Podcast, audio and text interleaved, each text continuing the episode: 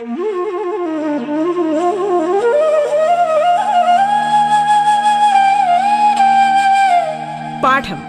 കേട്ടു പഠിക്കാൻ റേഡിയോ കേരളയിലൂടെ.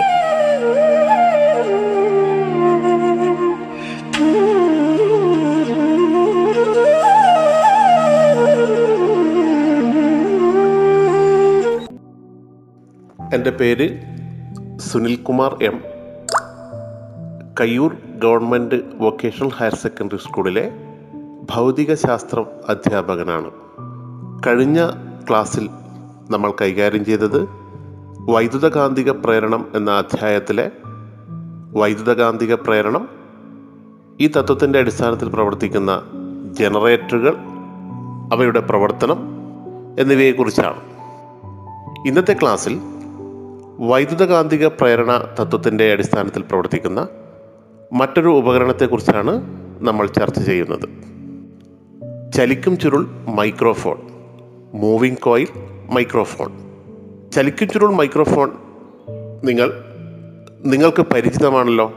നമ്മൾ ചലിക്കും ചുരുൾ മൈക്രോഫോൺ നമ്മളെല്ലാവർക്കും വളരെ സുപരിചിതമാണ്. എങ്ങനെയാണ് ഒരു മൈക്രോഫോൺ പ്രവർത്തിക്കുന്നത്? മൈക്രോഫോണിന്റെ ഭാഗങ്ങൾ എന്തെല്ലാമാണെന്ന് നിങ്ങൾക്കറിയാമോ? ഒരു ചലിക്കും ചുരുൾ മൈക്രോഫോണിന്റെ ഭാഗങ്ങൾ വോയിസ് കോയിൽ ഡയഫ്രം സ്ഥിരകാന്തം എന്നിവയാണ്. എന്താണ് ഇവയുടെ ഓരോന്നിന്റെയും ധർമ്മം? ഇതിന്റെ പ്രവർത്തന തത്വം വൈദ്യുതകാന്തിക പ്രേരണ തത്വമാണല്ലോ. അപ്പോൾ ഇവിടെ ഒരു സ്ഥിരകാന്തത്തിന്റെ ധ്രുവങ്ങൾക്കിടയിൽ അല്ലെങ്കിൽ ഒരു സ്ഥിരകാന്തത്തിന്റെ കാന്തിക മണ്ഡലത്തിൽ സ്വതന്ത്രമായി ചലിക്കാൻ കഴിയുന്ന ഒരു കോയിലുണ്ട്. ഇതാണ് വോയിസ് കോയിൽ. വോയിസ് കോയിലിനെ ഒരു ഡയഫ്രവുമായി ബന്ധിപ്പിച്ചിരിക്കുന്നു. ശബ്ദതരംഗങ്ങൾ ഡയഫ്രത്തിൽ തട്ടുമ്പോൾ ഡയഫ്രം കമ്പനം ചെയ്യുന്നു. ഡയഫ്രം കമ്പനം ചെയ്യുമ്പോൾ അതുമായി ബന്ധിപ്പിച്ചിട്ടുള്ള വോയിസ് കോയിലും കമ്പനം ചെയ്യുമല്ലോ. അപ്പോൾ വോയിസ് കോയിൽ കമ്പനം ചെയ്യുന്നത് ഒരു കാന്തിക മണ്ഡലത്തിലായതുകൊണ്ട് തന്നെ വൈദ്യുത കാന്തിക പ്രേരണം വഴി അതിൽ ഒരു ഇ എം എഫ് ഉണ്ടാവുന്നു. ഇത് ഡയഫ്രത്തിൽ തട്ടുന്ന ശബ്ദ തരംഗങ്ങൾക്ക് അനുസൃതമായിരിക്കുകയും ചെയ്യും. ഇത്തരത്തിൽ ചലിക്കും ചുരുൾ മൈക്രോഫോൺ യാന്ത്രിക ഊർജത്തെ വൈദ്യുതോർജമാക്കി മാറ്റുന്നു. അപ്പോൾ വൈദ്യുതകാന്തിക പ്രേരണ തത്വത്തിന്റെ അടിസ്ഥാനത്തിൽ പ്രവർത്തിക്കുന്ന ജനറേറ്ററുകളെക്കുറിച്ചും ചലിക്കും ചുരുൾ മൈക്രോഫോണിനെ കുറിച്ചും നിങ്ങൾക്ക് മനസ്സിലായല്ലോ. ഇനി നമ്മുടെ പവർ പ്രേഷണത്തിലും വിതരണത്തിലുമൊക്കെ വിവിധ ഘട്ടങ്ങളിൽ ഉപയോഗിക്കുന്ന ട്രാൻസ്ഫോമറുകളുടെ പ്രവർത്തനത്തെക്കുറിച്ച് നമുക്ക് മനസ്സിലാക്കാം. ട്രാൻസ്ഫോമറുകളുടെ പ്രവർത്തന തത്വം എന്താണ്? ട്രാൻസ്ഫോമറുകളുടെ പ്രവർത്തന തത്വം മ്യൂച്വൽ ഇൻഡക്ഷൻ ആണ്. എന്താണ് മ്യൂച്വൽ ഇൻഡക്ഷൻ? നമ്മൾ ഒരു കവചിത ചാലക കമ്പിയിലൂടെ അല്ലെങ്കിൽ ഒരു സോളിനോയിഡിലൂടെ എ സി വൈദ്യുതി കടത്തിവിടുന്നു. അപ്പോൾ അതിന് സമീപത്ത് വെച്ചിരിക്കുന്ന മറ്റൊരു കോയിലിലേക്ക് വൈദ്യുത കാന്തിക പ്രേരണം വഴി വൈദ്യുതി എത്തുന്ന പ്രതിഭാസത്തെയാണ് മ്യൂച്വൽ ഇൻഡക്ഷൻ എന്ന് പറയുന്നത്. എങ്ങനെയാണ് ഇവിടെ മ്യൂച്വൽ ഇൻഡക്ഷൻ സംഭവിക്കുന്നത്? എ സി വൈദ്യുതി കടന്നു പോകുമ്പോൾ ഒരു കോയിലിൽ ഒരു കോയിലിന്റെ ചുറ്റും ഒരു കാന്തിക മണ്ഡലം ഉണ്ടാകുന്നു. എ സി വൈദ്യുതിയുടെ ദിശയും തീവ്രതയും മാറിക്കൊണ്ടിരിക്കുന്നതിനാൽ അതിന് ചുറ്റുമുണ്ടാകുന്ന കാന്തിക ഫ്ലക്സിനും മാറ്റമുണ്ടാകുന്നു. ഇങ്ങനെ നിരന്തരം മാറിക്കൊണ്ടിരിക്കുന്ന ഒരു കാന്തിക മണ്ഡലത്തിലാണ് നമ്മൾ രണ്ടാമത്തെ കോയിലിനെ വെച്ചിരിക്കുന്നത്. അപ്പോൾ ആ കോയിലുമായി ബന്ധപ്പെട്ട കാന്തിക ഫ്ലക്സിനും മാറ്റം സംഭവിക്കുന്നു. അതുകൊണ്ട് തന്നെ അതിലൊരു ഇ എം എഫ് പ്രേരണം ചെയ്യപ്പെടുന്നു.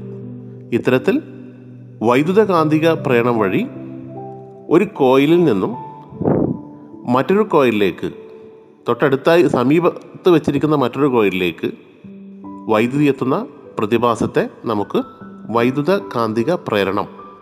ഇത്തരത്തിൽ ഒരു കോയിലിൽ എ സി വൈദ്യുതി കടന്നു പോകുമ്പോൾ അതിന് സമീപത്ത് വെച്ചിരിക്കുന്ന മറ്റൊരു കോയിലിലേക്ക് വൈദ്യുത കാന്തിക പ്രേരണം വഴി വൈദ്യുതി പ്രേരണം ചെയ്യപ്പെടുന്ന പ്രതിഭാസത്തെ മ്യൂച്വൽ ഇൻഡക്ഷൻ എന്ന് വിളിക്കാം. ഇവിടെ വൈദ്യുതി കൊടുക്കുന്ന കോയിലിനെ നമുക്ക് ഇൻപുട്ട് അഥവാ പ്രൈമറി കോയിൽ എന്ന് വിളിക്കാം. മ്യൂച്വൽ ഇൻഡക്ഷൻ വഴി വൈദ്യുതി പ്രേര പ്രേരിതമാകുന്ന കോയിലിനെ ഔട്ട്പുട്ട് അഥവാ സെക്കൻഡറി കോയിലെന്ന് വിളിക്കാം.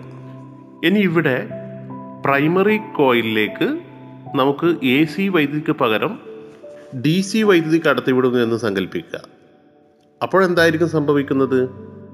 ഡി സി വൈദ്യുതി കൊടുക്കുമ്പോൾ സ്വിച്ച് ഓൺ ചെയ്യുന്ന സമയത്തും സ്വിച്ച് ഓഫ് ചെയ്യുന്ന സമയത്തും മാത്രമായിരിക്കും മ്യൂച്വൽ ഇൻഡക്ഷൻ സംഭവിച്ച് സെക്കൻഡറിയിലേക്ക് പ്രേരിത ഇ എം എഫ് എത്തുന്നത്. എന്താണ് ഇതിന്റെ കാരണം?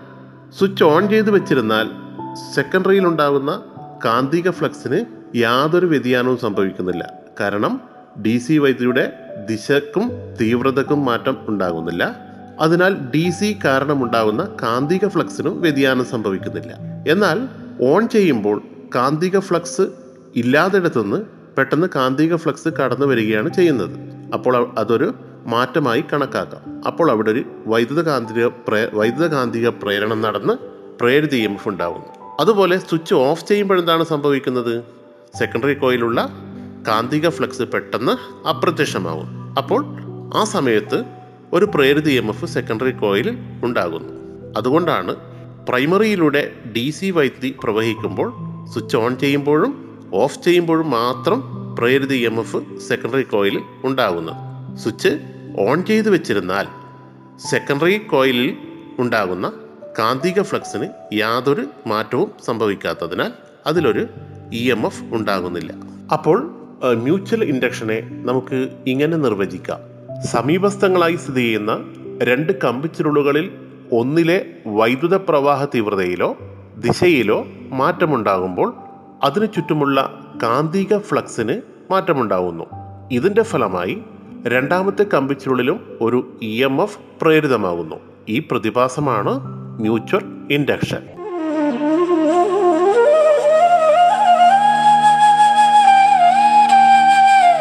പാഠം കേട്ടു പഠിക്കാൻ റേഡിയോ കേരളയിലൂടെ. പാഠത്തിൽ ഇനി ഇടവേള.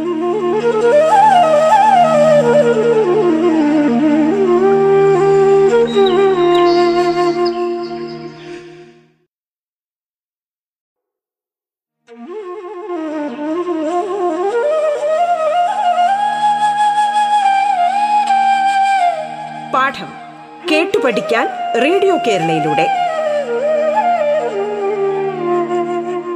തുടർന്ന് കേൾക്കാം പാഠം.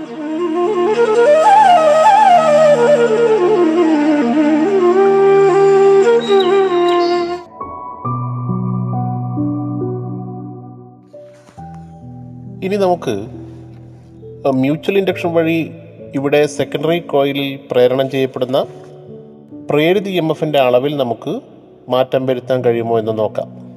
അതിനായി നമുക്ക് സെക്കൻഡറി കോയിലിലെ ചുറ്റുകളുടെ എണ്ണം വർദ്ധിപ്പിച്ച് നോക്കൂ.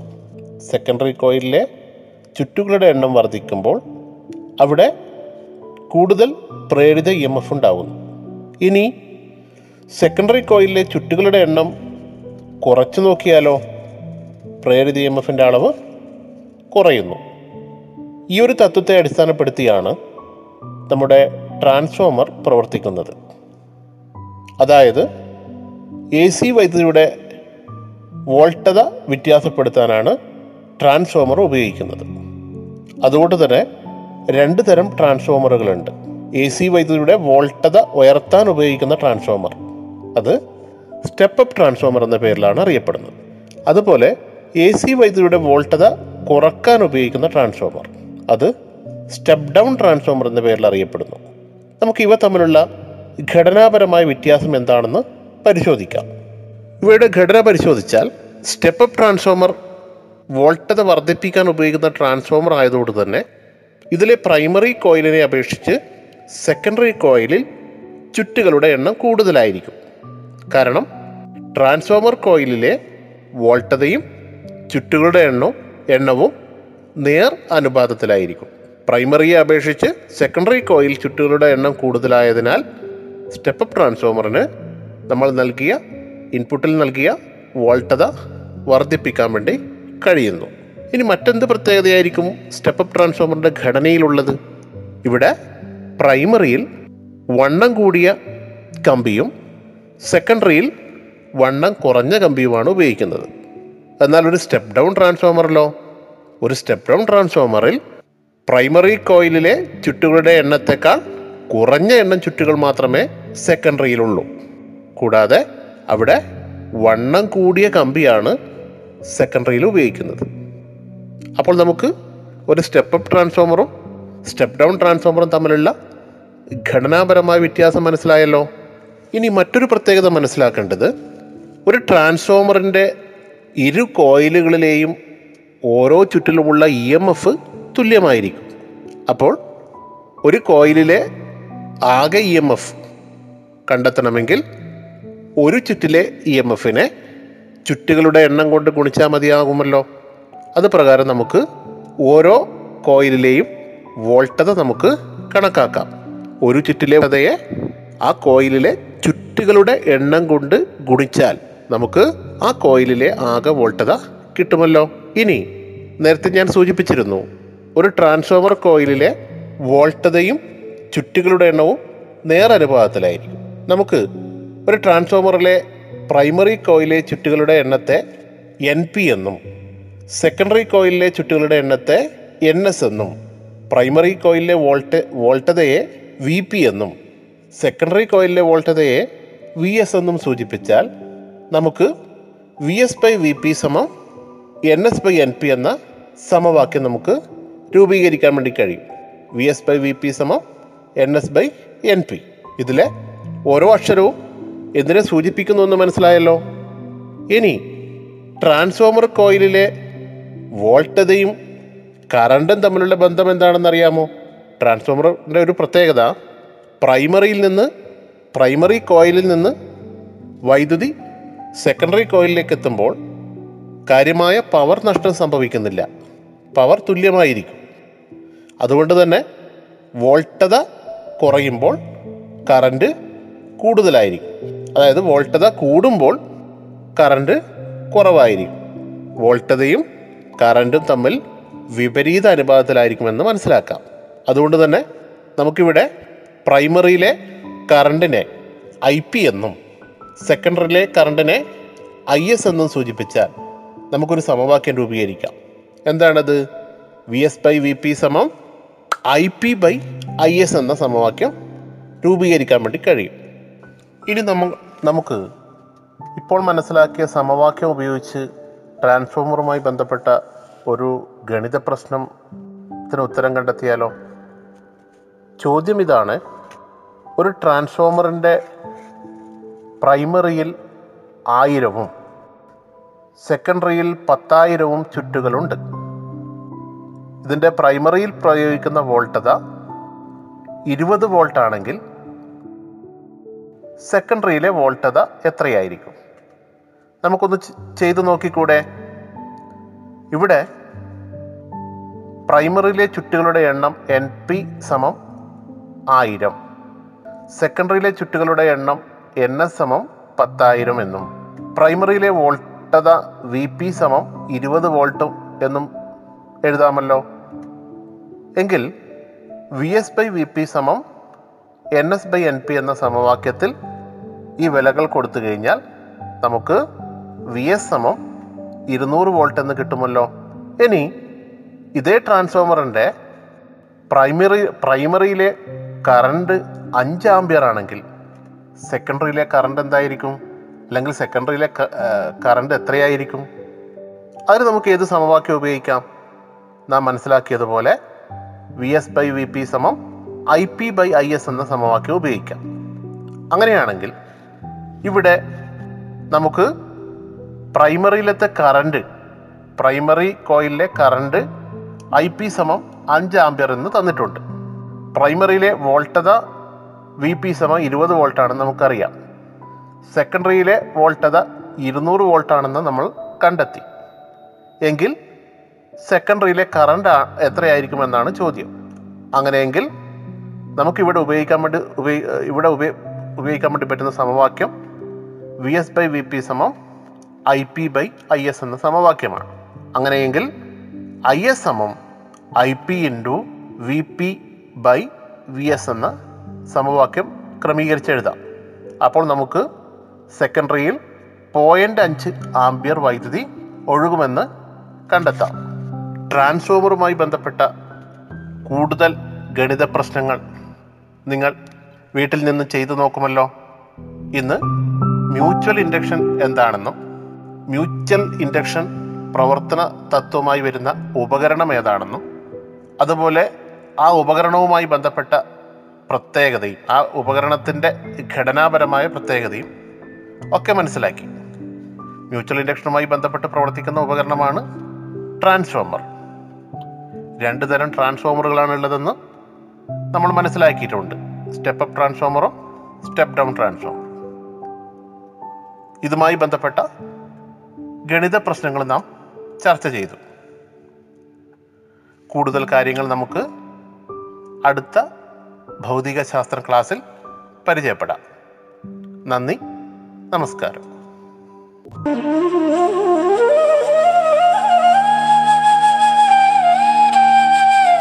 പാഠം കേട്ടു പഠിക്കാൻ റേഡിയോ കേരളയിലൂടെ. പാഠത്തിന്റെ ഇന്നത്തെ അധ്യായം പൂർണമാകുന്നു.